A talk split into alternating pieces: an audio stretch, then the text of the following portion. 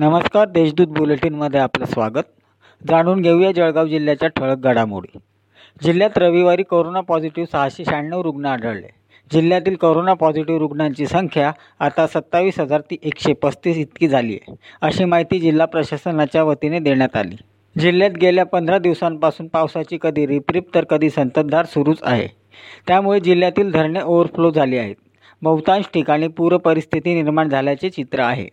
जिल्ह्यातील तापी नदीवर असलेल्या हातनूर प्रकल्प पाणलोक क्षेत्र परिसरात गेल्या चोवीस तासात मोठ्या प्रमाणात पावसाची नोंद झाली असून दिवसभरात पुन्हा सोळा मिमी पावसाची नोंद करण्यात आली. जळगाव शहरातील मेहरून परिसरातील रामेश्वर कॉलनीमधील सोळा वर्षीय अल्पवयीन तरुणीने रविवारी सकाळी साडेसात वाजता गळफास घेऊन आत्महत्या केली.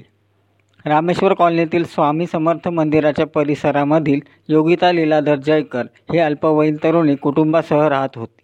दूध संघाच्या संचालक मंडळाच्या दिनांक एकोणतीस ऑगस्ट रोजीच्या मासिक सभेत म्हशीच्या दुधाचे दर तीन रुपयांची ही अधिक वाढ प्रति लिटरप्रमाणे व गाईच्या दुधाचे दर एक रुपये वीस पैसे प्रति लिटरप्रमाणे दिनांक एक सप्टेंबरपासून वाढ करण्यात आलेली आहे.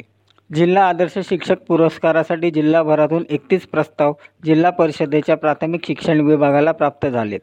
या प्राप्त अर्जांची छाननीसुद्धा निवड समितीकडून करण्यात आली आहे.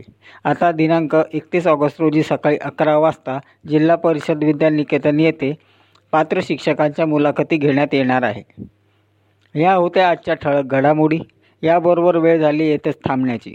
भेटूया पुढील बुलेटिन प्रसारणात. तोपर्यंत ताज्या घडामोडींसाठी देशदूत डॉट कॉम या संकेतस्थळाला भेट द्या. धन्यवाद.